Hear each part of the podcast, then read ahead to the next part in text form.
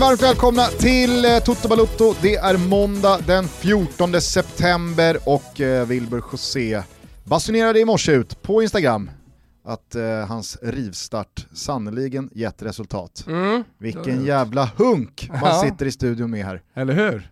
Hur mår du? Alltså, Nej, men jag mår faktiskt eh, sådär. Jag är lite risig, jag har inte tränat på fyra dagar. Jag hade tänkt att köra 15 km löpning sista tre dagarna, men så åkte jag på någon jävla förkylning. Så att, eh, ja, det var trist, men eh, jag är ändå nöjd med resultatet. Tänk att det skulle komma en sån dag Ja, när du satt här och ondgjorde dig över att du inte hade tränat på fyra dagar. Ja, herregud, ja, det trodde man inte för sex veckor sedan. Nej, men det är härligt! Eh, och sen så har det ju varit, ja, men jag måste säga det Gusten, och jag vet att du har ett svep och du kommer säkert komma in på det. Men jag är så jävla glad efter att ha sett Paris eh, mot eh, Marseille igår. Mm. Alltså, det, den gjorde någonting med mig. Den väckte till liv en fotbollspassion som jag inte har känt sen eh, du och jag var på eh, Lyon-Juventus. Ja, men vi kan väl börja där, för att jag har faktiskt utelämnat Le Classique från svepet. Ah. Det var ju en fransk eh, ligaomgång eh, som, om vi ska vara ärliga, återigen liksom, utöver den där matchen, Mm. inte, var så, inte var så otrolig. Nej, den var absolut inte Noterade otrolig. att eh, 18-19-åriga forwarden Goebbels gjorde mål för Monaco. Det tyckte jag var kul. Ja, det var roligt. Det är ett jävla efternamn alltså. Ja, det är ett efternamn. Och Eh, bära upp hörru. och alla ni som sitter och skakar på huvudet och inte fattar vad vi menar, stay in school. kanske, kanske snäppa upp koncentrationen på historielektionen. Läs era epos hörru. Eh, nej men, eh, så att, eh, det, det, det, det funkar väl. Ni som missade PSG Marseille, det var ett hyfsat slagkraftigt eh, PSG. Eh, med Neymar eh, i startelvan bland andra, då, inte någon Mbappé, men Marseille som jag tror ändå ser sin chans här. Mm. Att när ett sommar Champions League tröttkört PSG ska gnissla igång maskineriet igen så finns det möjlighet för Marseille, som alltså var riktigt, riktigt bra förra året, Mm. relativt sett, att springa ifrån. Och när man då möter PSG så här tidigt på säsongen så tror jag att Vias Boas och, och eh, OM kände att eh, vad fan kan vi vinna den här matchen och skaffa oss en buffert på sex pinnar och efter det ta några segrar till. Ja men då kanske vi står där när PSG väl börjar fatta att vad fan, Marseille är ju 10-11 pinnar före oss. Jo, ja, men om det, det var motivationstalet innan den här matchen eh, så, ja, men, jag tror inte det räckte riktigt. Eh, Med tanke på den inställningen som Marseille gick in i den här matchen, alltså det, var, det var helt otroligt. De skulle in och sabba allt för PSG. Om det nu skulle behövas att sparka ner, skalla, säga fula saker till, eh, till PSG-spelarna så, så var det fan, man skulle bara vinna den här matchen. Det var ju ett Och- och- crescendo då på tilläggstid kan vi ju säga då för er som missade, där det alltså slutade med fem röda kort, eh, ett jävla tumult, eh, het ordväxling också mellan Vias Boas och Tuchel. Där Tuchel då eh, menade på att Vias Boas har vunnit på Lotto. Jag vet inte om han liksom generellt pratar om Vias Bo- Vias Boas som tränare och hans tränarkarriär, att du är egentligen en pajas, men du, du har vunnit på Lotto som någon slags ny Mourinho för 10-15 år sedan och det har gett dig massa uppdrag du inte har förtjänat. Då har alltså Vias Boas svarat den här repliken med, precis som du gjorde mot Atalanta alltså. Snyggt. Det tyckte jag ändå var liksom, eh, Ja men vaket och glasklart att svara rappa på. replikskiften Ruskigt. har jag en respekt för. Ja, jag har en jävla respekt för Vias Boas, alltså jag kan säga att jag har ännu mer respekt för honom efter matchen igår, för jag tycker att Marseille gör det jättebra mot ett, mot ett bra PSG, även om det var, var första, andra matchen för PSG. Eh, det var De väl hade eh, andra matchen, andra ja, exakt. matchen, ja, torska precis. mot Lans första. Exakt. Men då var det ju knappt, eh, alltså, då var det 50% Nej, nej. av elvan som Nej men det sket de i lite grann. Eh, och och jag, jag vet inte. Men igår så, så var det ett PSG som kom ut och verkligen ville vinna matchen. De hade dessutom då fått publik till läktarna, det gjorde ju någonting med helhetsupplevelsen även framför tvn för att de kan ha varit en 5, 6, 7 tusen på plats. Eh, de gjorde sig ändå hörda, så det var passion på läktarna. Och det gick ner till planen. Och jag tror faktiskt att det påverkade. Om det är sådana här matcher vi ska få se nu när publiken välkomnas tillbaka till arenorna, då blir det en jävligt, jävligt rolig höst. Eh, för, för det var, alltså även då pre-corona så var det sällan jag såg ett derby urarta på det här sättet. Du nämnde ett crescendo på tilläggstid. Det hade ju pågått hela matchen. Och det var så jävla roligt att det var Robert Pärlskog som kommenterade det här, i och med att eh, ja, men Robban, för jag tycker att han är en jävligt bra kommentator. Ni har ju också haft era ordväxlingar. Ja, ja, def- ja det har vi haft och vi har inte alltid varit överens och ibland känns det som att han sitter och kommenterar en Kiev och Bologna och han vill vara någon helt annanstans. Och jag har varit med om att han liksom pratat om eh, tyska handbollsmatcher som så jävla mycket bättre än det där pisset som de spelar nere i Italien. Liksom. Men det var tio år sedan. Han är en bra kommentator, det är det jag vill säga. Jag tycker han är skitbra. Branschen men... fungerar ju så, jag ska, jag ska låta det fortsätta alldeles strax, men jag säger det att i, i den här branschen så fungerar ju för många så att man har ett kontrakt eh, på ett mediehus med då en fast arvodering och vissa månader så kanske man då inte har uppdrag som är det man är värvad för att göra. Mm. Eh, så då måste, man, då måste man fylla ut eh, kontrakts... Eh, då måste man liksom då måste man fylla ut den månaden med lite uppdrag som kanske inte eh, uppdrags arbetstagaren Nej. är så sugen på, men för att motivera månadspengen som ska betalas ut, ja, så, så, blir... så, måste man jobba. Ja nej, men vi har ju satt eh, Pinitoro på amerikanska fotbollsmatcher, men å andra sidan så har ju han sagt att fan det var kul, han är ju sin linda i kommenteringen, jag menar Roman Pärlskog, han har ju kommenterat, han är ju en räv i, i branschen. Men det som var så roligt som jag skulle säga eh, med, med Pärlskog, det är att han har, han har rätt mycket så principer. Och man har ju förstått sedan länge att han inte gillar Neymar och filmningar. Så sånt där liksom sipprar ju ut. Han är väl 60-talist? Alltså han, han agerar som en i alla fall. Eh, nej, klart att han måste vara 60-talist. Det, det, är väl om han skulle då fingra på 50-talet, men det, det, tror jag inte att han gör. Han har ett yngre utseende eh, än, än vad han är tror jag. Ja, han är har... född 1955. Ja, det är... Det, Satan! Ja, det är faktiskt, det, det är otroligt. Men, men, hej, kom igen. Det finns många 50-talister som inte gillar filmare också. Jag, jag har min svärfarsa, han, han, han är inte jätteimponerad av det. Typ. Om det är någon djurgårdare som filmar så ska han typ inte vara kvar i laget. Ja men exakt, det är inte så att, det är inte så att man under 60-talet helt mm. plötsligt börjar älska filmningar. Nej. Nej, men jag, såg, jag såg en eh, tjej ute i Tyresö eh, i helgen som faktiskt medvetet förstärkte eh, och låg kvar lite. Hon är ju uppenbarligen då kollat på TV. Eh, och jag, jag blev glad i hela kroppen, jag blev upprymd. Jag tänkte, fan det där är en bra fotbollsspelare, det där kommer bli någonting. Ja. ja men man tar efter, det visar att man vill någonting. Hur som helst, tillbaka till Robban. Eh, när det då började spåra redan i den första halvleken och det blev gurgel, vem som säger gurgel? Det är väl Niklas Holmgren? Jajamän. Eh, speciellt när det är hockey då. Va? Det, ja, ja. Gurgel i båset. Jag tror att Åke Unger har en klassisk kommentar också med, med Gurgel. Och sen så är Händemark! Han är i fel bås! Han knuffas in i båset av Oskar Sten och då bryter det ut! Då är det Gurgel! Nu blir det fight! Nu är det lördag i Karlstad! Fina lördag i Karlstad! det är så jävla fördomsfullt. Ja, jag älskar det.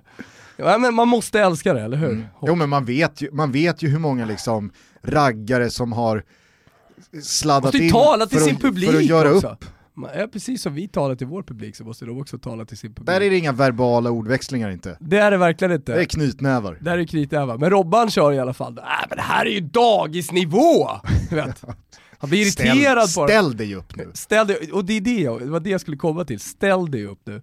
Att han ger direkta uppmaningar som man pratar direkt till spelarna. Jag tycker det är så jävla fint med, mm. med Pärlskog. Och sen så den här matchen fortsätter då urarta titt som tätt hela tiden och det smäller ju satan vad fysisk den är. Mm. Och två snabba tekniska lag dessutom, så det finns ju mycket individuell kraft i de här lagen, mycket teknik. Vilket gör att det blir många en mot en situationer som smäller också. Och så ska alla fram och gurgla då. Mm. Eh, och till slut så, stora crescendot på övertid, eh, fem röda kort. Eh, och, och då har ju liksom Pärlskog har ju omfamnat det här.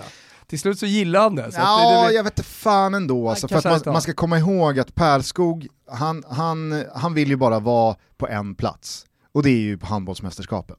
Och vad är handboll? Ja det är rent. Det är, det är, alltså... det är den ärligaste sporten ja. vi har. Mm. jag vet inte fan om det är det, alltså, jag tycker de fan filmar jävligt mycket i den sporten också och jo. håller på att kasta sig och Men är det någonting... peta folk i ögonen och skit. Om det är ärligt så vet jag inte vad ärligt är. Jag tror att det är väldigt många då menar på är det ärliga i handboll och det som är det vackra med handboll jämfört då, i synnerhet med fotboll, det är ju att i handbollen så har man ju fått bort det här med att spelarna omgärdar domaren och gnäller på domslut. Kultursporten. domaren blåser, han visar vad, vad, vad, hans beslut är och spelarna accepterar direkt och knallar av plan. Det Fast älskar ju Pärskog och jättemånga andra. vilken jävla myt det där är alla handbollsmatcher jag har sett på slutet, då är det ett jävla tjafs på det? domaren. Från bänk, jag kollar mycket handboll ska du veta Gustav. Ja, ja, ja. ja. Okej. Alltså det är, så fort det är handboll på tv, då, då sitter jag och kollar. En jävla sportkonsument ska du veta. Nämn en Snart handbollsspelare. Va? Nämn en handbollsspelare. Ja men det är han, Vranjes. Köttbullen. Som ger en sån här bröstvärmare. Mm. Ja. Tobbe Karlsson gillar jag också. Ja, okej. Ja. Ehm, vad heter han? Kim? Eh, Kim Andersson vet du vem Ja, det är. sen har du ju eh, Kim Ekdahl Duré. Duré. Som fan Som får bestämma filosof. sig snart om han ska spela handboll eller inte. Om han ska åka på tantra, yoga, knull i Indien eller om han ska spela, fortsätta spela handboll. Ehm, var skulle jag komma någonstans? Jo, sen har jag min, eh, min kusses grabb, eh, Adrian, som spelar i Tumbas eh, mycket duktiga 06-lag. Mm. Eh, som jag ska kolla på väldigt mycket nu i Tumba under, under hösten. Så att, eh, jag följer handbollen, absolut. Du hade älskat Per Johansson. Jag vet, och du vet att jag och, och Per Johansson har haft en beef. På Twitter. Är inte med han? Ja, det ringer någon vag klocka här. Jo, om någonting Ja. du har skrivit och sådär. Han höll inte med. Nej, och det gjorde mig väldigt ledsen för jag Mm. vet att ni hade älskat varandra. Jo, ja, men alltså personer som älskar varandra, de kan ju också bråka med varandra. Så är det väl? Ja, du, du och jag har ju bråkat hur många gånger som helst, men vi älskar varandra. Absolut. Ja, exakt. Så det var den bästa starten på vår vänskap, jag och Per Johansson. Ja, det är, Mm. låt oss hoppas. Vi är sponsrade av våra vänner på Kia och det är vi väldigt glada över Thomas. Framförallt för att man tillsammans med Kosovare Aslani har ingått Aslani-kontraktet som Mm. alla föreningar uppmanas att skriva under på kia.com.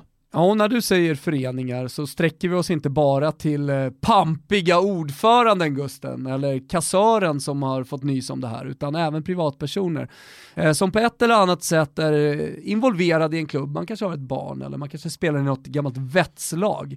Eh, även till er att höra av er till klubbarna och man kan faktiskt gå in på kia.com eh, och tipsa sin förening så då, då får de en liten notis, man behöver inte ringa upp till styrelsen och berätta det här. Väldigt enkelt, så man går in på kia.com och när man ändå är där och skriver på Asllani-kontraktet eller tipsar så tycker jag att man ska ta ett litet kik på de bilar som finns. Du nämner laddhybriderna, det finns många bra dealar för privatleasing till exempel från 2995.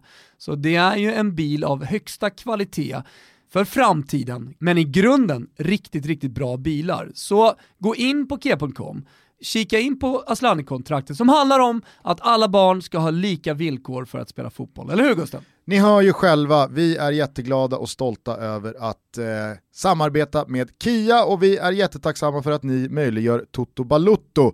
Skaffa en laddhybrid hörni och skriv under Aslani-kontraktet. Stort tack Kia. Eh, var var vi någonstans? Jo, att du har sett igenom den här eh, ärlighets... Eh, Ja, eh, nej men eh, det, det finns ju... grejen det finns som ju, finns med nej, handboll. Men alltså, de reser på bänken, springer fram till sekretariatet, skriker på domaren och har sig, så det där är bara ren och skär bullshit. Tillbaka till Marseille. Det slutar ju med att eh, Neymar kliver av planen och, och säger rätt in i mikrofonen eh, någonting med ra rasist. Ja. Eh, jag tror i och för sig han pratar eh, portugisiska. Rasist. Ja. Ja, rätt in i, i, i mikrofonen. Mm. Ja, Och han, han eh, menar då på att Alvaro, mittbacken i, som ser ut som ett riktigt svin, Absolut. ärkesvin. Och jag vill bara att du ska ha med dig in i det du nu ska säga, att jag tror på Neymar till 100% här. Jag också. Man ser på den ordväxling Förtal. som sker Mm. Mellan Alvaro och Neymar efter att då Neymar har knuffat omkull, det är det här som startar allting. Eh, bakom förlängd kortlinje eh, så knuffar eh, Neymar honom lite lätt. Han överdriver, Neymar vill bara få tag i bollen så att Mandanda kan skicka ut en inspark så att spelet ska komma igång igen. Sen då så tjafsar de hela vägen upp till mittcirkeln, Alvaro och Neymar. Och då ser man på det Alvaro säger, att här är det inte bara liksom, eh, du kan dra något gammalt över dig, din rishög. Nej. Utan man ser på Neymars, tycker jag, eh, ansiktsuttryck, att det du säger nu, det är inte okej.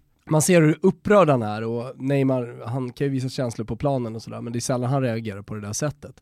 Men vad får man, ja självklart får man inte säga rasistiska saker på planen, men vad får man säga på en fotbollsplan? För att jag menar allting är ju utstuderat, det där är ju utstuderat av Alvaro också. Han, han vill ju bara få eh, Neymar utvisad. Det är väl planen hela matchen att sätta från Olympique Marseille, att eh, sätta PSG ur balans och, och Det finns väl inga hetlevrade spelare i PSG? Där håller väl Ja, men- alla huvudet men, kallt? men, men problemet med PSG är att de går in i den där matchen utan att ha huvudena kalla. Att de inte efter redan efter en kvart, när första gurglet eh, börjar och, och det ser ut att börja urarta och man, man fattar direkt att shit fan, det här, det här kan bli röda kort i den här matchen. Det är egentligen en gåta att man får vänta till, till 90 minuter. Men det jag skulle säga är att det är så jävla dumt av Tuchel i paus, eller ja men av lagkaptenerna, av, av ledarna i det laget, att inte liksom bara kyla ner och skita i det. Men det där Även är om väl det- en av Tuchels största brister. Ja. Han själv har ju inget svalt huvud. Nej. Han har inte svalkat en enda gässa i sin tränarkarriär, vågar jag påstå. Nej. Nej, det är möjligt. Och sen så, så här, för mig som åskådare som tittar på den här matchen tycker jag att det är alldeles fantastiskt. Alltså publik på läktarna, så jävla mycket känslor som man inte sett ett OM PSG på hur länge som helst. Eh, inte ett derby på hur länge som helst. Alltså jag tror att så här, all, allting, allting blev i kvadrat på grund av att det också var publik på läktarna. Vilket säger någonting om den här jävla fotbollen som har spelats under corona. Om att fotboll faktiskt inte kan utövas eh, utan publik, utan att det måste fan komma ett bryt snart. Det är inte en människa kvar på IVA i Sverige. Want flexibility? Take yoga. Want flexibility with your health insurance? Check out United Healthcare Insurance Plans. Underwritten by Golden Rule Insurance Company, they offer flexible, budget friendly medical, dental, and vision coverage that may be right for you. More at uh1.com. In med fucking publiken, jag hatar att, att de väntar på det. Folk lever sina vanliga liv sedan i maj Gusten. Folk lever vanliga liv sedan i maj. Att ta in eh, 7-8 tusen på en fotbollsarena i Stockholm, 3-4 tusen eh, på, i en småstad, det är inga problem. Så fick jag det sagt. Hur som helst, det, det allt det här skapade eh, de här känslorna. Eh, så, så igår, jag har hållit på med rivstart Sverige. Igår var det en rivstart för fotbollen. Det gjorde någonting med mig. Ja, fy fan vad jag älskade den här matchen, den var otrolig. Mm. Jag tror också att det fanns med in i den här matchen, Champions League-final, förlust, nu ska vi börja om en lång säsong igen, vi vann inte bucklan, alla bara vill vinna. Det sipprade ut eh, rykten om att Neymar ska ha sagt att eh, efter EM eh, så lämnar jag nästa år. Och, ja, men jag, tror, jag, jag tror att PSG var så här morgonbuttra. De har precis vaknat efter en eh, hård kväll som inte slutade så, så bra. Och så är det liksom Marseille och Lens som första uppgifter och man orkar inte riktigt liksom, de, de har inte duschat än. Nej men det är 11 QQen plus alla som sitter på bänken som kommer och ska jiddra med dem i 90 minuter, så gör Tovan dessutom, Tovan, mm, ah, Tovan. Fan vad fin han är. Mm. Gör han dessutom 1-0, kommer ju såklart oförtjänt när det väl händer. Och segern är ju vad den är Ja. i slutändan. Det är en krigarseger för Marseille å ena sidan. Det, det är en jidderseger för Marseille å andra sidan. Men PSG är det bättre lag och skapar jävligt mycket chanser. Ja, nej men eh, schnitzel till Robert Pärlskog för hur han levde ut sin Ja! personlighet i den här matchen och i det här refererandet. Nej, här, det, det- tyckte det också kan- var, det tyckte jag också var uppfriskande. Ja, Eh, men får jag bara säga en sak ja. om det? Att eh, det är ju lätt att man, man formas i en mall och att alla blir lite, lite likadana inom media och det kan vara kommentatorer, eh, det kan vara folk som sitter i studio, det kan vara krönikörer. Men Robert Pärlskog, han går verkligen sin egen väg. Och så kan man gilla det eller inte gilla det. Du kan gilla eller inte gilla Niklas Holmgren, du kan gilla eller inte gilla Jesper Husfeldt. Eh, på, på det sättet. de är. Men, men de, de är sig själva. De har sitt sätt att kommentera och de vågar vara sig själva. Det här borde alla yngre kommentatorer ta till sig. Ja men där är jag helt med dig. Det är ju bättre att vara sig själv och sticka ut. Och så gillar vissa dig och andra inte. Än Jo att men de man bara sticker är inte ut för att sticka ut, Nej, utan de exakt. sticker ut genom att vara sig själva. Exakt. Det är det jag gillar. att lägga sig i mittenfilen Mm. och bara liksom... Schnitzel! Mm, det, det, fint. det, det tror jag inte funkar i det långa loppet. Gulasch då i alla fall till Alvaro, för jag, jag, jag tror på Neymar här. Mm. Det, det yttrades eh, rasistiska tillmälen här från Alvaro, man ser, precis som du är inne på, vilken gris han är. Mm. Och jag är så jävla trött på att anklagade rasister, eller personer som har yttrat sig rasistiskt, det går att särskilja de begreppen, Mm. att de ska svära sig fria från alla anklagelser genom att lägga upp bilder på sig själv med svarta personer. Nej. Äh, det är så tröttsamt. Kolla här, här står jag i armkrok med en kille från Afrika. Mm. Hur ska jag kunna vara rasist eller säga rasistiska saker? Mm. Alltså det, det, är så, det, är så, det är så platt. Uh, hallå, jag, jag har jättemånga uh, vänner med invandrarbakgrund, mm. så jag kan inte säga rasistiska saker. Jag ingen... Det, det, är liksom, det, det, är, det är då inte så här, jaha, nähä, ursäkta jag måste ha hört fel. Du, du sa absolut inte vad jag hörde att du sa. Sen är det ju en annan grej med bråket mellan Dario Benedetto och Neymar. För de är väl också i luven på varandra. Ja men det är Paredes och, och Kurtzava och... Ja jo jo men, men Benedetto som det är, är gurgel. Som är, som är det är lördag i Karlstad. Ja men du har ju även, ja, satan vad det är lördag i Karlstad där nere på planen. Eh, nej men där, har du Argentina mot Brasilien, för det fanns säkert inslag av sånt också när det googlas. Det, då, då undrar jag med dig Gusten, vad är okej okay att säga? Vad får Marseille, om de nu går in med matchplanen, jag har inga problem med det heller, att få PSG ur balans. Vad är okej? Okay? Alltså hur långt får man gå? Mat Marco Materazzi, eh, jag ska din mamma och din syrra och allt vad det är i VM-finalen mm. som får Zidane att sätta, sätta sin gässa i bröstet på honom. Är det okej? Okay? Var går din gräns? Eh, alltså, jag, det, är, det är ju superduper svårt, mm. såklart. Om vi nu ska gradera helvetet, så, så måste jag ändå säga, rasism, 100% inte okej. Okay. Där, där, där, ja, men det, det, ja, finns, men det liksom, där finns inga nyanser homofobi och eh, liksom sexistiska, ja, det, det, det, förekommer ju såklart i väldigt hög utsträckning. Mm. Men inte okej. Okay. Någonstans där, där går din gräns. Där, där, där, där tror jag gräns. att det finns en gräns, för mm. personangrepp och som du är inne på i fallet Materazzi Zidane, vad man eh, liksom ska göra med någons närstående. Mm. Det är ju inte, om vi nu pratar Men semantik, mm mm. så är ju inte det, eh, alltså det blir så jävla svårt att säga att det är okej. Okay. Men du fattar vad jag, jag menar. Jag ska testa det lite på ja. moral etikpulsen här Gustav. Den dansk-italienska etisk moralskalan. Hette han? H Håkan? Nej vad hette han i KB? Eh, katten. Katten ja. ja. Mm. Han kom ju ut på Instagram sen. Just det. Han, han, låg, han låg ju och touchade gränsen. Jonsson. Jonsson ja. Ja, ja Jonsson. Han Nej, ju... När han liksom spettar mig med knät rakt i okay. klockspelet, det är ju vad det är. Det är, det är ju det är en fysisk, eh, liksom, förvisso jävligt oschysst, men det är väl smällar man får ta. Jag har också delat ut fula smällar och tjuvknep och stämplat har folk. du sannoliken. Det, det, alltså så här, det får man, ska, man, ska man dela ut så får man också ta. Men eh, när han då säger jag satte den rätt i på honom. Mm. Alltså, Går han över en gräns då? Det är ju sexistiskt. Ja absolut. Det är kvinnoförnedrande. Mm. Det är ju det är också, det, det är också eh, där går Gust, det, där kanske inte 20... Det är mansgrisigt. Vet du vad? Där kanske inte den 20-åriga Gustens gräns gick där och då, men jag hade numera... ju större problem med spettet mellan benen. Ja men det kan man ju vara Där ärlig och, säga. Där när jag låg och kved i gräset 2008. Det kan man ju vara ärlig och säga att det var en annan typ av fotboll. Jag menar så här, jag, jag, var ju, jag var ju på läger Eh, på 90-talet där man stoppade upp tandborstar i, i röven och tog kort och sen så eh, efter läget så framkallade man de där fotona, pre-digitala bilder. Alltså det, det, det, fanns ju mycket grejer man gjorde och mycket grejer man sa till varandra och det var ju framförallt så var det ju jävligt mycket mer homofobi och sexist, sexism inom fotbollen än vad det, än vad det är idag. Men den, det jag skulle komma till är att den numera 30 plus-gugge eh, som ska sitta och programleda och i studio på, på Simor. han är inte okej okay med rätt i fitt. Nej. Eh, eller hur? Absolut Ja, men, och, och det, det, tycker jag liksom, då går ju utvecklingen framåt. Mm. Det ska du hyllas för Gusten. Sen så tror jag att, det, det här pratade vi om i det här avsnittet för några veckor sedan också, det är extremt svårt för dig, mig och alla andra som inte är där ute på plan och inne i elden att liksom vittna om... Och inte har varit det på ett eh, Exakt. Vittna om hur det låter, att på något sätt dra en gräns för vad som är okej okay och inte okej. Okay.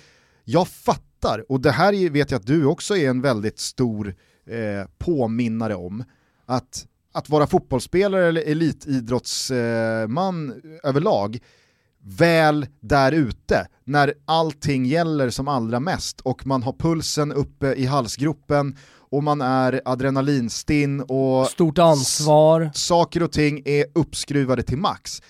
Klart som fan, det är betydligt svårare att hålla huvudet kallt om det nu är liksom eh, vad allting i grund och botten handlar om vad gäller att eh, dela ut fysiska smällar eller verbala grodor, vad det nu kan vara, än vad det är för dig, mig och 99% av alla andra arbetande människor, för vi har inte maxpuls, för oss står inte saker och ting och väger eh, med en klocka som tickar ner mot noll, eh, och, och, man vet hur mycket som definieras av vad som händer här ute på plan i den här matchen, med det här domslutet eller med den här tacklingen eller vad det nu kan vara. Jag fattar att det som flyger ur folk där ute på plan, mm. det är ibland mot bättre vetande. Mm. Ja, men om vi pratar om gränser så kan vi minnas Micke Lustigs, nu tar vi de här jävla eh, efter att eh, italienarna hade buat den svenska nationalsången inför mötet då som eh, till slut gav oss ett mästerskap. det var ju okej okay för mig. Det var fullt okej okay. och det var okej okay på grund av den anledningen att eh, Micke Lustigs känslor rusade. Han ville, han ville säga, hade han haft Balkan i blodet och pratat serbiska eller bosniska, då, då hade det varit eh, liksom mamma åsna, eh, fitt och alltihopa. Det hade varit en riktig Balkan-rant på det. Det var det första ordet som kom upp i hans huvud. Det hade kunnat vara ho eller vad det nu är. Men det blev i det fallet. För det är det han kommer ifrån, det är hans bakgrund och man har sagt det och det har vi alla gjort. Jag, jag tror att 98% som lyssnar på det här oavsett om det är kvinnor eller om det är män har någon gång sagt jävla till exempel. Precis som man har sagt jävla k eh, eller Eh, så att för mig var det helt, alltså så här, det, det vad det och sen så där pratade vi om. Alltså det, det, blodet brann, Micke Lustig kokade, det blev vad det blev. Jag tycker att Jennifer Wegerup gjorde det fantastiskt mot Radiosportens Christian Olsson i, i, i eh, debatt på, på SVT där, där hon tog det ett steg längre och gick tillbaka i språket, hur man använder svordomar, hur man har använt svordomar långt tillbaka. Ja, det för, så, för att alltså, syftet är inte att vara sexistisk, utan, utan det, där är det ett blod som kokar och eh, topplock som helt enkelt går. Det sjuka är att det, det där är snart tre år sedan. Ja. Det är helt sanslöst. Ja. Hur som helst, eh, eh, det, det, alltså, precis som du säger, jag vet att vi pratade om det där och då, hösten 2017 också, att det Lustig säger med det där är ju inte, nu tar vi de här jävla kvinnorna. Nej, som att liksom, eh, kvinnor är någonting nedvärderande, utan det är ju fullt naturligt att man drar på med de grövsta orden man har i vokabulären och att det blir något annat mm. än vad det faktiskt betyder. Exakt, och där finns det ett stycke språkhistoria att lära sig för de som kritiserar, eh, för att svordomar har varit en del av, av språket eh, under, all, under alla tusen år som vi har kunnat prata människan. Vad är den första, vad är den första sorten? Kan du hela vägen upp till Homo sapiens? Eh, nej, men eh, alltså tusen år har vi ju pratat alla längre. tusen år sa jag. Aha, alla tusen, ja, alla ah, tusen år. Från det att vi började kommunicera kring eld, var det första ordet som människan sa. Var det det? Ja, jag vet inte. Jag har ingen aning. Det är ingen som vet Gusten. Vi kan inte åka tidsmaskinen. Men... Eller var det lördag i Karlstad? Kanske var det det. Lördag i Karlstad, det jävla gruva i Karlstad. Ja. Eva, eh. Eva Adam, eh, det är inte många som vet. Men det där trädet, alltså Edens lustgård, det är alltså strax utanför Karlstad. På väg mot Torsby. Här var det Gurgel en gång i tiden. Det var eh. ormen, ett äpple, Eva och Adam. Ja, precis. Det var en fyrvägskorsning utanför Karlstad för en jävla massa år sedan. Och så var det lördag. Exakt. Kan det vara så att en, en, en mindre känd tolkning av eh, första, eller gamla testamentet är på lördagen skapade Gud Karlstad?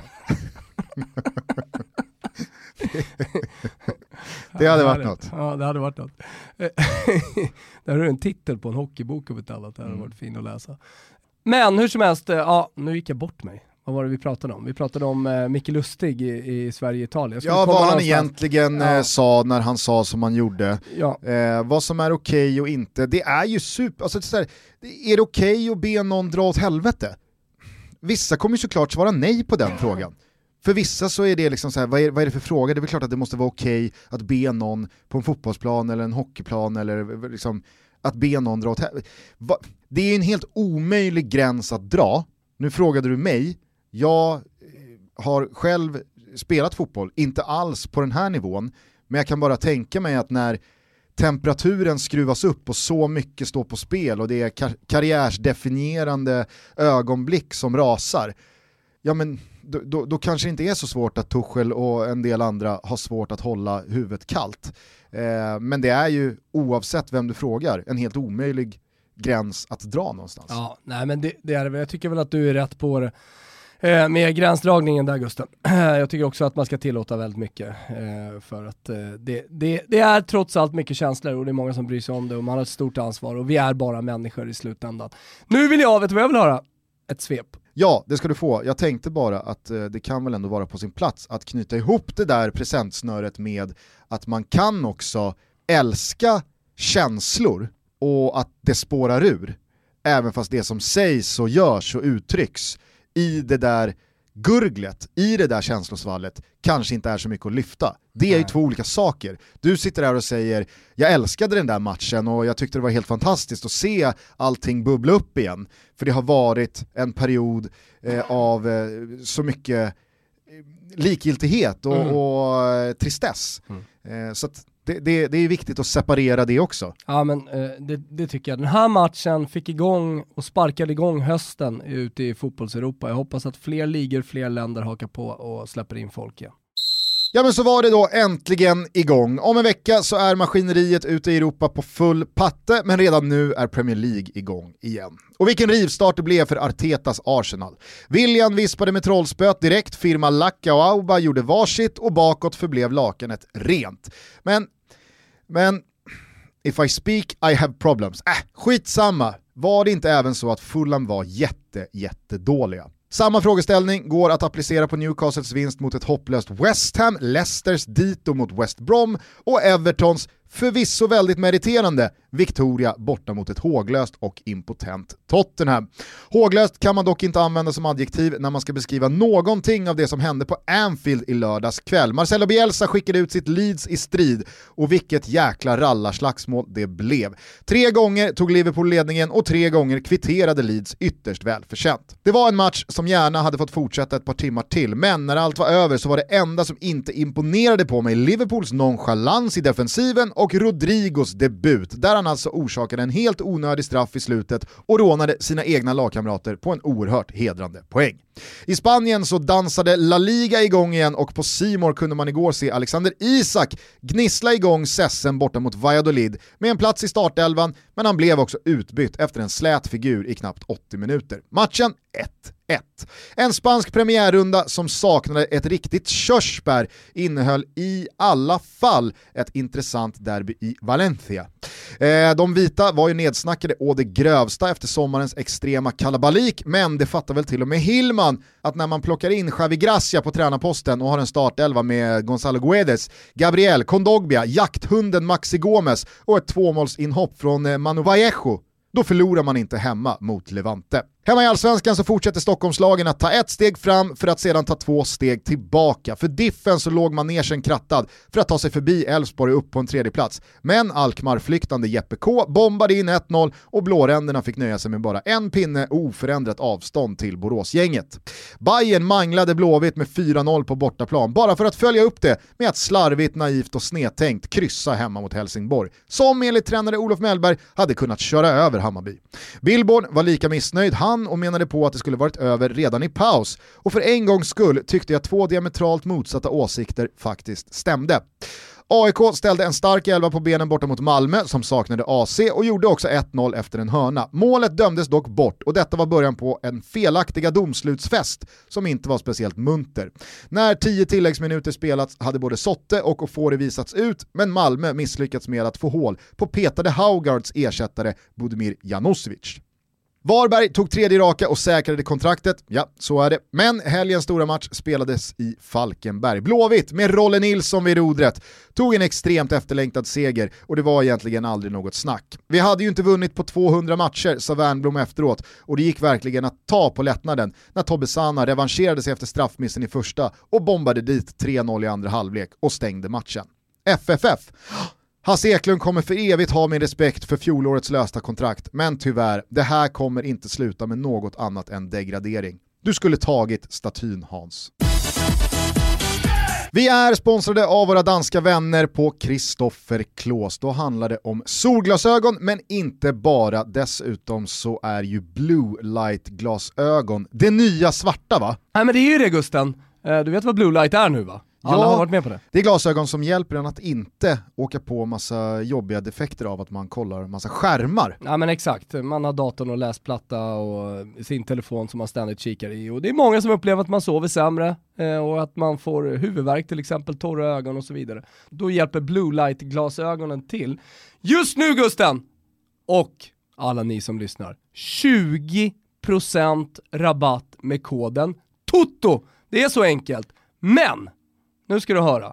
Det är ju så att Tom Brady har signat som ny ambassadör. Ja, det är inte vem som helst. Nej, det är inte vem som helst. Alltså vi snackar eh, quarterbacken Tom Brady som lever sitt liv för hälsa och amerikansk fotboll. Man tänkte att fusionen eh, Rivierans elegans och eh, dansk-nordisk design Mm. var liksom perfekt.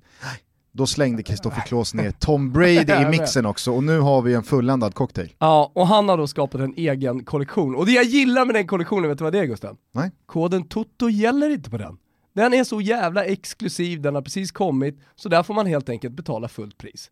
Så är det, det är bara att tugga i sig. Jag älskar att du gillar det. Ja men jag tycker Men jag att det är härligt. Ja, jag tycker att det är härligt. 20% rabatt på alla mäktiga solglajjor och blue light-glasögon borta på eh, Kristoffer Klås. .se och då är det alltså Kristoffer med CH och PH, Klås med C-L-O-O-S. Så är det. Vi säger eh, tack till Kristoffer Klås för att ni är med och möjliggör Toto Balutto. Mange tack. Ja, det är mycket snack om statyer idag, att det ska bytas ut och, och resas nya. Kanske är det då Hasse som ska resas ner i Falkenberg. Ja, man hade tackat för sig i fjol, absolut. Men nu talar ju väldigt mycket för att Hasse Eklund kommer gå under med Falkenbergbåten den här hösten. Och då blir det ju lite svårt att resa statyn över Hasse Eklund utanför Falcon Alkoholfri Arena för det säkrade kontraktet 2019. Det hade varit så Det hade varit, jä- hade varit, jä- hade varit jävligt... Eh, extremt kul. Hasse Eklund står där besviken så inåt helvete för att ha kört ner Falkenberg. De har åkt ur precis och så ska han stå och liksom avtäcka en staty av sig själv för att han säkrade kontraktet året innan. Men du, eh, du pratade om eh, felaktiga domslutsfest i matchen mellan Malmö FF och AIK. Hörde du eh, domaren, vad heter han? Kristoffer Karlsson. Kristoffer Karlsson, hörde han efter matchen kommentera de olika domsluten? Han var ju, han var ju nöjd med att ha dömt bort eh, AIKs mål. Alltså det Han var- menar ju på att det var riktlinjerna. Ja, Jag vill bara liksom ta in eh, domarnas röst här som jag eh, står på Steff Pepsis sida också. Det som händer, eh, för er som inte har sett, är att det är en hörna som skarvas bort mot bortre ytan. Där skickar eh, Paulus Abraham in en boll, eller ett avslut, mot mål. Eh, Henok Goitom är i offside-position, men alltså nu pratar jag bara ur egen synvinkel. Så tycker inte jag att Henok på något sätt stör Marco Johansson från att vare sig se bollen eller kunna rädda den. Nej, alltså jag tycker också att den där bollen ska, ska dömas in, för jag tycker att det är logiskt. Mm. Precis som jag tycker att väldigt många hans inte ska vara hans, eh, för att det är ologiskt Nej. att man ska liksom behöva kapa armen för att eh, inte orsaka en straff. Och så är det ju väldigt många där ute som har hakat på det här att jo men det finns en regelbok, därför är det så, det är svart på vitt och det finns inga nyanser eller gråskalor. Man måste ju också kunna tycka att regelböcker och regeltolkningar är skeva och att man själv inte tycker eller tycker att domslutet skulle gå tvärtom. Det är som Leeds straff eh, som de åker på efter två minuter mot Liverpool. Hansen på kors. Ja. Alltså, att, att, att, att folk pekar på regelboken och säger det ska inte vara hans, det ska inte vara straff det där. Eh, jo, det tycker jag ändå att det ska vara. För att Sala, eller vem det nu är, eh, jo det är väl Sala, skickar iväg ett skott mot mål. Visst, den touchar hans knä.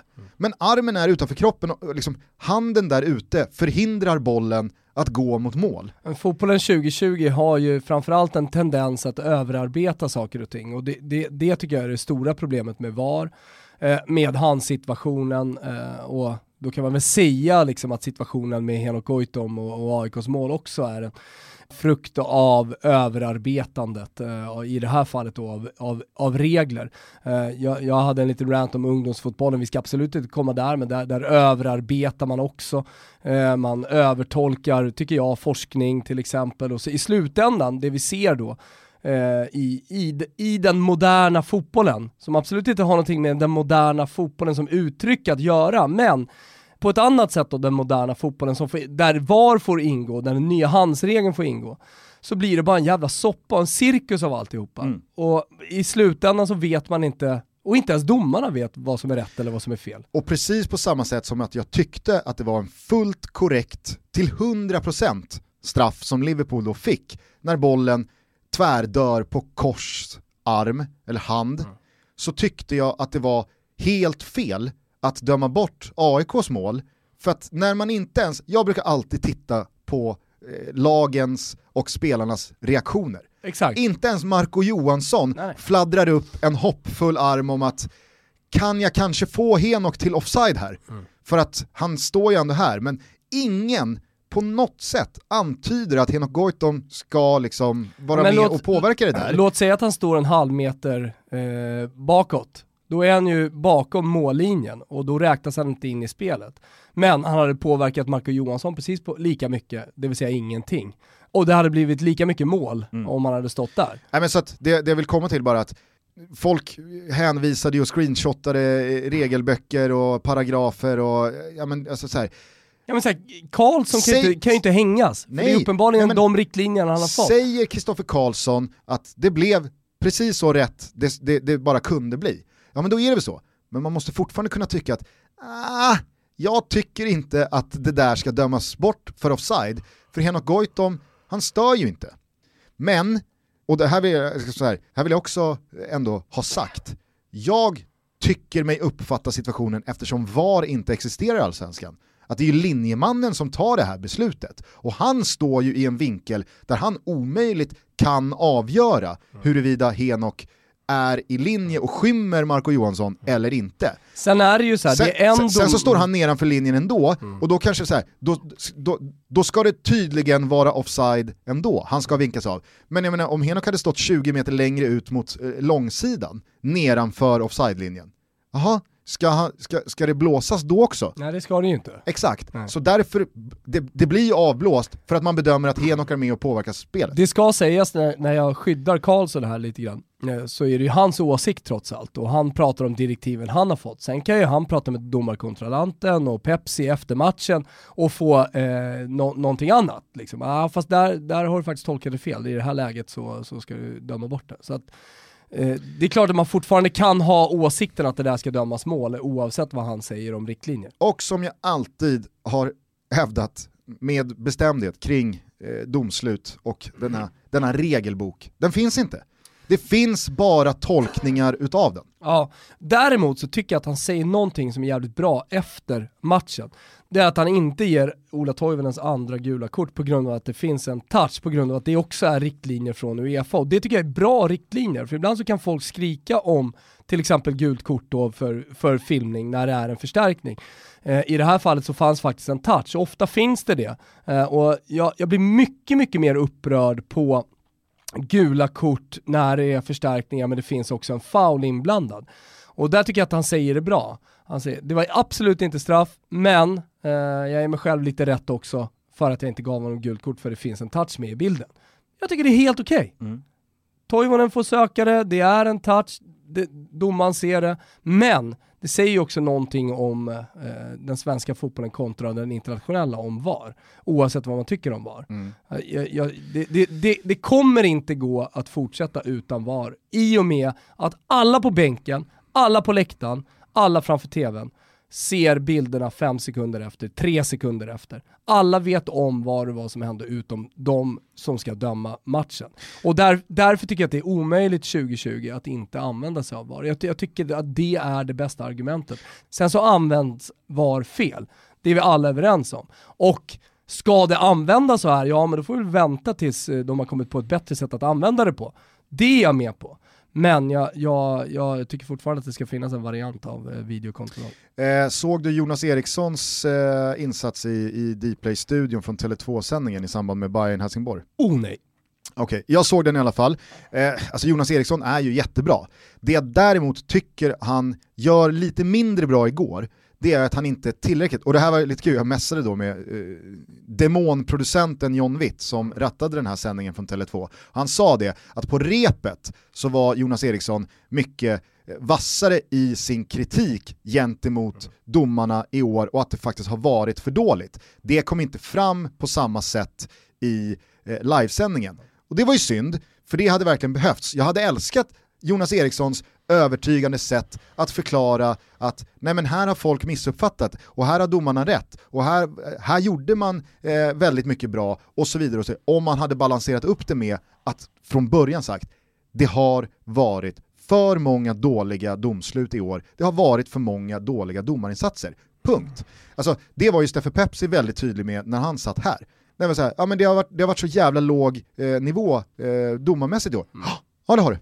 Det är helt, helt korrekt. Mm. Det, det, det, är bara, det är bara att beklaga. Det har varit för dåligt och vi måste bli bättre. Så det saknar det från Jonas Eriksson. Sen tycker jag att han förklarar väldigt mycket bra saker i hans slott här i, i studion, men då är det ju såklart att det första som sker efter att man har haft Jonas Eriksson där, som nyförvärv, man har slagit på stora trumman, nu jävlar ska vi reda ut ett och annat, och så kommer den matchen, mm. Malmö-AIK, med 5, 6, 7, 8 domslut som, alltså, det var, det var, det var ju precis lika eh, dåligt eller svajigt eller hur man nu vill beskriva det åt båda håll igår. Alltså det var inte så att AIK eh, lämnade Malmö superförfördelade eller vice versa. Eh, och det vill jag verkligen säga, alltså, jag lägger ingen värdering i huruvida AIK skulle gjort mål eller inte.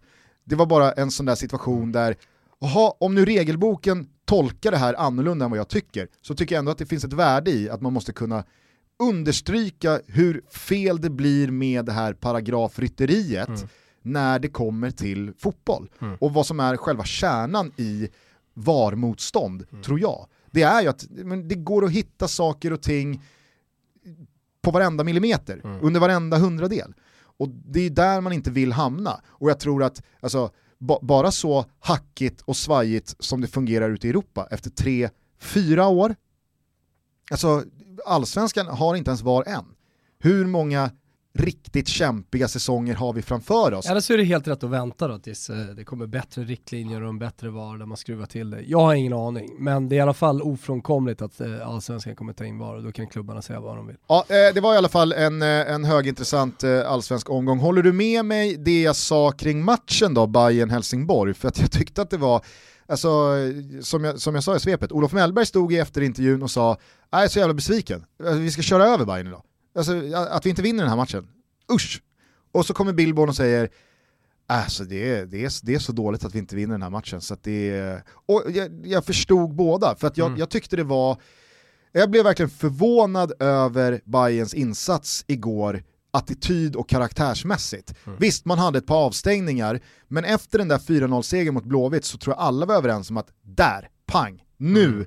vaknade Hammarby. Nu var det 2019 igen och nu så finns det fart under vingarna att ja, dels bråkas in bland Europaplatserna. Upprepade ju kommentatorerna och studion genom hela matchen. Ja, och, och nu är Hammarbys anfallsspel tillbaka och jag tyckte man såg absolut tendensen till det. Sen var ju avsluten riktigt kassa. Ja absolut, men jag menar bara att i det här skedet av säsongen, nej det kommer inte bli något SM-guld, men det finns fortfarande tillräckligt få poäng upp till Europaplatserna för att bråka sig in där och man är fortfarande med i Europa League-kvalet. Så det, det, det, det, var ju helt rätt timing på en, en formvändning uppåt. Mm. Men så kommer den här insatsen där jag tycker att det är Ja, men det, det är ett ja, men... märkligt disponerat lag, det är en märklig matchcoachning, men framförallt så är det en attityd ute på plan bland spelarna som är så här, vi leder med fem bollar.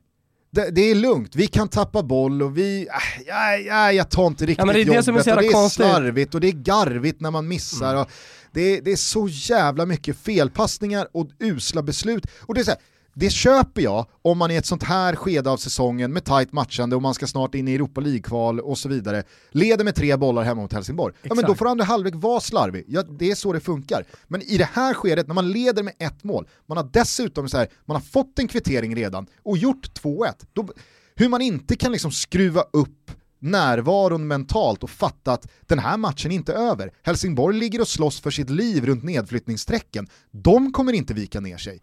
Alltså du vet, jag, hade, jag, jag förstår Olof Mellberg som efter 90, efter den andra halvleken känner fan surt att vi inte vinner alltså. Jag tror att det kan vara bra om, eh, alltså för Billborns skull och för Hammarbys skull, eh, om han ställer sig upp och går liksom full eh, Gattuso någonstans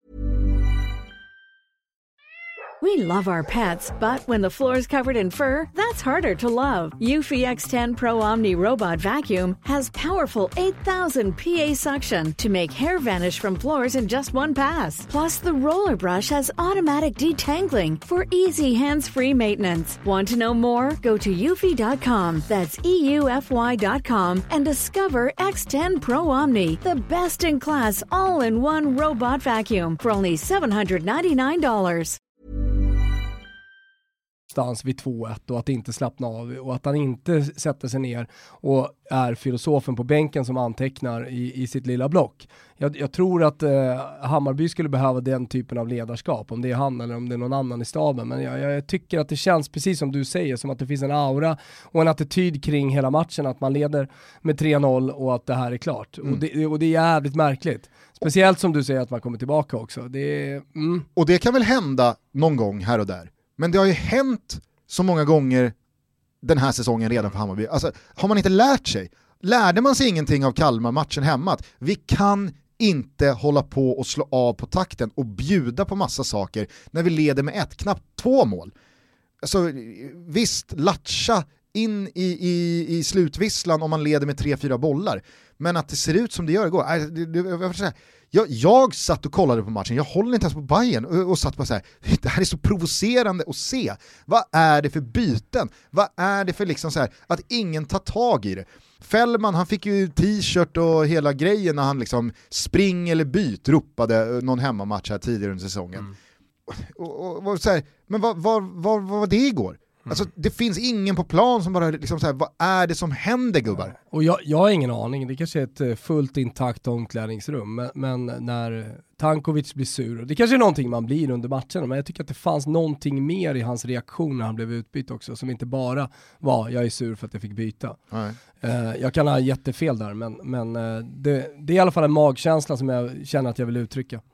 Eh, vi börjar bli långa, eh, vi har inte ens berört eh, Premier League-premiären. Kort bara innan vi släpper allsvenskan. Önskad effekt på Blåvitts tränarbyte. Det tog sin tid. Eh, nu, nu vart det ju en väldigt märklig eh, första match post-Poja med Ferran och Alf Westerberg hemma mm. mot Bayern och en total överkörning. Och jag har sällan eh, sett inte, med, inte med yviga gester och ett eh, enormt kroppsspråk, men ordmässigt så var ju Ferran Sebias ord efter den matchen brutala. Han skämdes över eh, prestationen och det här Exakt. var liksom rock bottom och ja, eh, det ena med det tredje. In kommer Rolle Nilsson, kanske en match för sent, men eh, i, i, grevens tid i alla fall. Nu fick man den här efterlängtade segern. Eh, jag tror att eh, Blåvitt med de karaktärerna som finns i det här laget och med en Roland Nilsson-typ eh, som tränare, är topp 6? Absolut inte topp 6. Men jag tror att vi nog kan eh, skriva av Blåvitt mm. från nedflyttningsstriden. Ja, herregud ja. Sen tyckte jag det var kul, någon formulerade väldigt spetsigt på Twitter, eh, att efter en halvlek med Roland Nilsson vid rodret i IFK Göteborg så tror jag att vi tryggt kan slå fast att kommande promotion-videos inför säsonger inte kommer innehålla streetfotboll och hiphop-musik. Korrekt. Det är inte Rolles melodi. Det är inte Rolles melodi. Nu är det lördag i Karlstad.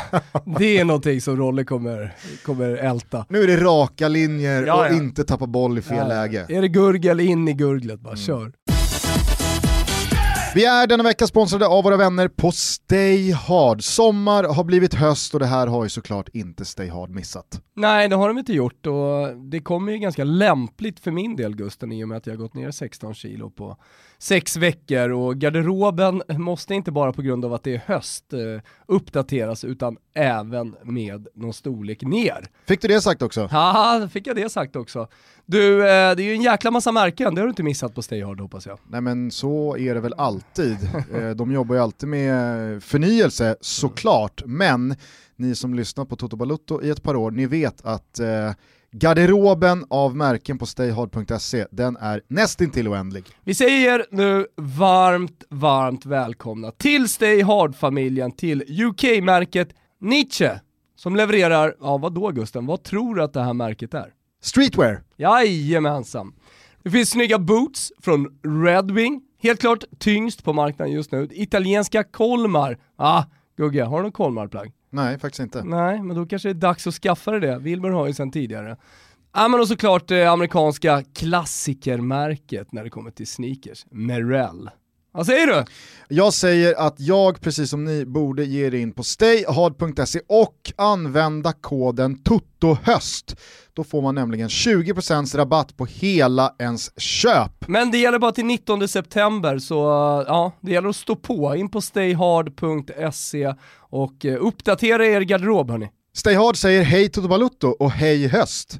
Vi vinkar väl tillbaka och säger hej och tack för att ni är med och möjliggör Toto Balutto. Tjena gubbar, stort tack.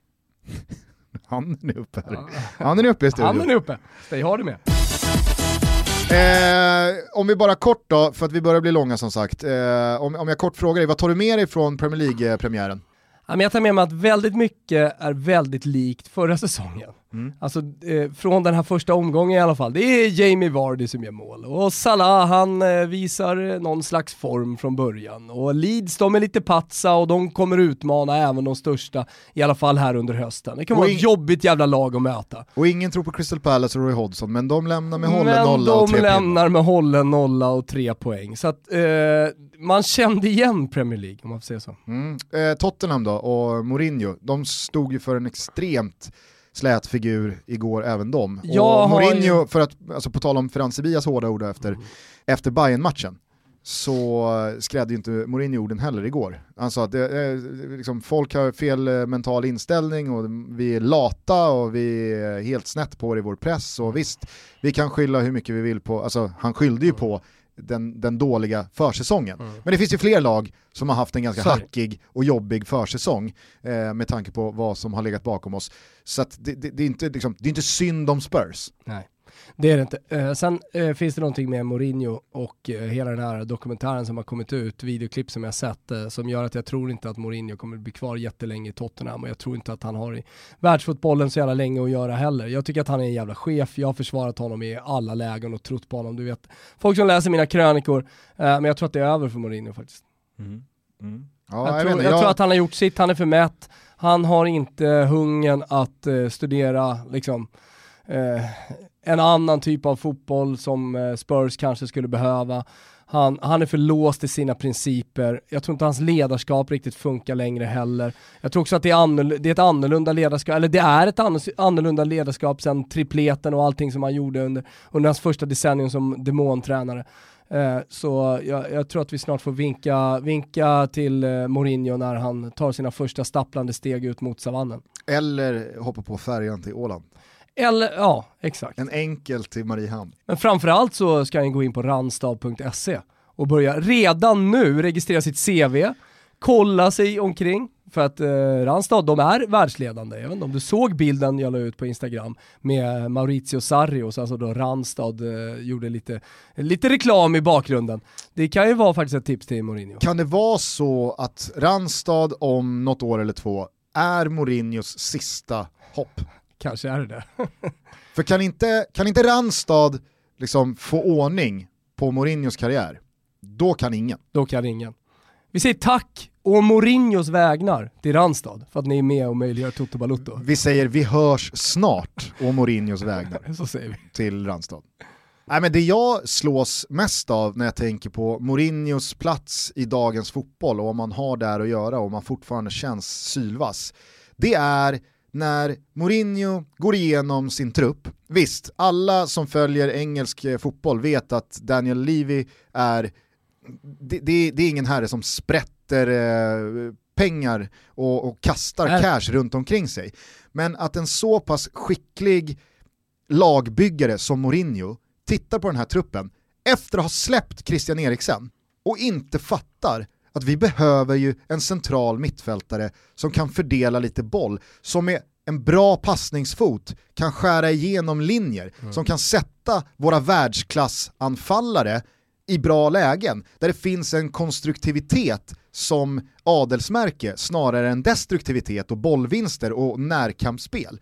In kommer Pierre-Emil Höjbjerg och visst, jag har inte mycket till övers för Danmark, förutom Kristoffer Klås Såklart. och deras glajer. Mm. Men alltså, Höjbjerg är mycket, men det är ingen Christian Eriksen. Nej. Där finns Winks, där finns Erik Dyer som man kan lyfta upp på, på mittfältet om man nu inte ska vikariera som, som mittback hela säsongen. Där finns eh, Sissoko, eh, och visst, en Dombele värvades för stora pengar i fjol, men det är ju fortfarande så här, det saknas en pusselbit i det här laget va? För det, det finns ytterbackar, det finns mittbackar, det finns en världsmästarmålvakt, det finns eh, Dele Alli och Son och Bergwijn och så finns det Harry Kane längst fram.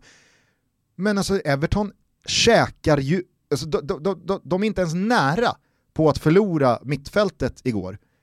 Och då är de inte ens övertaliga Nej. på mittfältet. Nej. Det är snarare tvärtom, de är undertaliga. Mm. Och ändå så är det liksom, det är lekstuga på mitten. Får se, nu kanske Mourinho vinner tre matcher i rad, men jag, men jag, jag tror inte han blir jättelångvarig. Absolut, men man kan vinna matcher på olika sätt. Ja. Det som ändå är anmärkningsvärt är att Mourinho inte har gått upp till Daniel Levy och sa- sagt jag måste ha en spelare centralt på mittfältet som kan spela fotboll Ja. framåt, som kan behandla en boll, som kan sätta en 30 meters passning på läppen på Harry Kane. För att det är slöseri att springa runt med Harry Kane om det är Winks och eh, Sissoko som ska vara där bakom. Jag, jag, jag, jag, jag förstår inte hur, Nej. hur man kan sa och så, så här, efteråt, Sörlott är, är pusselbiten vi ska ha. Äh, Tror inte att det är Sörlott ni behöver. Verkligen inte. Ni behöver liksom, jag vet inte, Ja, men de hade kunnat gett sig in på Tonali och alltså, den typen av spelare. Ja, ja, det är mycket, mycket förvånande. Eh, men eh, med det sagt då så eh, kanske det är de eh, rubrikerna som vi, vi eh, bär med oss från Premier League-premiär helgen. Återstår ju två intressanta matcher ikväll, inte minst då Chelseas första match Mm. mot Brighton, Kai Havertz och Timo Werner och Ja, Chelsea Lampard är få ett- ihop det med exakt. alla nyförvärv och så Ja, vidare. men, så kanske det laget som man är mest spänd på att, att få se och smekmånaden är över för Frank Lampard, dags att leverera. Sen behöver han ju inte göra det från omgång ett utan det kanske räcker från omgång fyra. Men det ska bli spännande, det har du rätt i. Vet du vad som också ska bli jävligt kul? det är att Serie A drar igång till Åh. helgen. Äntligen! Herregud vad fin Serie A är i år. Bortsett Roma. Ja, men Roma har precis bytt ägare. Det kommer att vara ett Roma som är förstärkt lagom till att deadline eh, day kommer. Såg du eh, startelvan i genrepet? Ja, det såg inte jättebra ut, nej. Men eh, jag, jag är helt övertygad om att Friedkin-gruppen i alla fall är mycket bättre än Palotta. Det kommer vara en annan stämning så fort eh, publiken kommer in på Stadio Olimpico. Eh, men han måste börja visa nu de, de, de sista tre veckorna. Men det är helt nytt, de har precis köpt klubben. Jag tror på, på Roma och sättet han pratar om hur han vill bygga huvudstadsklubben, eh, det, det gör mig i alla fall eh, optimistisk eh, kring framtiden. Eh, Suarez verkar ju inte vilja lämna för Turin, således så går man väl väldigt mycket på spåret att eh, Roma tar Milik från Napoli och Juventus tar således Dzeko. Ja, kanske är det så det slutar. Det kanske är bäst för alla parter. Ja, exakt. Eh, och då har ju Napoli köpt eh, han från Frankrike eh, som jag glömmer bort namnet på. Om... Nej men Osimhen heter han. Eh, men fan pröjsat 80 miljoner euro eller något, liknande för honom. Det ska ju vara en jävla dunderchef. De har ju annars Petagna som backup. ja, det har de. Jag älskar ju Petagna, jag älskar typen, jag tror att han kommer växa. Jag tror att han eh, någon gång i framtiden gör 28 mål för en eh, provinsklubb. Alltså det, det, det är en late bloomer. Ja. Hörni, eh, vi kommer snacka upp eh, Serie A-premiären betydligt mer senare i veckan tillsammans med vår gode vän och simor kommentatorn Kristoffer Svanemar. Men innan vi gör det så tycker jag att alla där ute skaffar ett simor abonnemang La Liga är redan igång, Serie A rullar igång alltså till helgen och på söndag så premiärar jag och gänget med studiosändning. Fotbollssöndag, det är Real Madrid mot Real Sociedad. Ah, smaka på den. Vad är det för match att börja med? Och så kommer vi rulla på hela hösten med att rama in eh, inte bara italiensk och spansk fotboll utan internationell fotboll i stort. Ja men jättekul, det ser jag fram emot Gusten och eh, ser fram emot att eh, få in Kristoffer Svanemar i studion och snacka upp Serie A. Det är sannerligen den här ligan värd. Och även fast La Liga alltså smygstartade lite i helgen så skickar vi in... Det var ingen som märkte det riktigt Gustav. Alexander Isak hade behövt göra en bättre match igår ja. än han gjorde.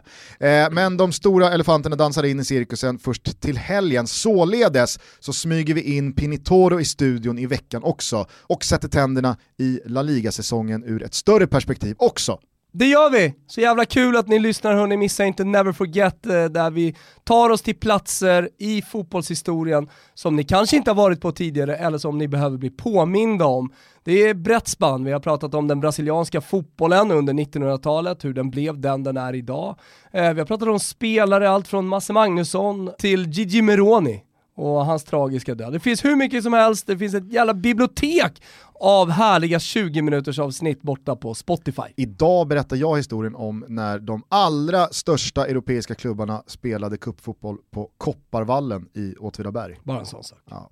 Hörni, eh, när eh, Svanemar och Pinitoro har gästat så kommer det finnas långtidare för eh, La Liga och eh, Serie A ute hos våra vänner på Betsson. Där kommer vi även skicka ut en ordinarie Toto-trippel till helgen, så haka på där. Följ oss eh, på sociala medier. Följ Betsson Betsson på sociala medier så missar ni absolut ingenting. Nej, det kommer lite långtidare och härliga grejer i veckan såklart borta hos våra vänner på Betsson. Och kom ihåg, när det gäller spel hos Betsson så behöver du vara 18 år fyllda och upplever du att du eller någon annan anhörig har problem med spel så finns alltid stödlinjen.se. Vi är snart tillbaka. Vi hörs. Ciao tutti. Ciao tutti. I förra veckan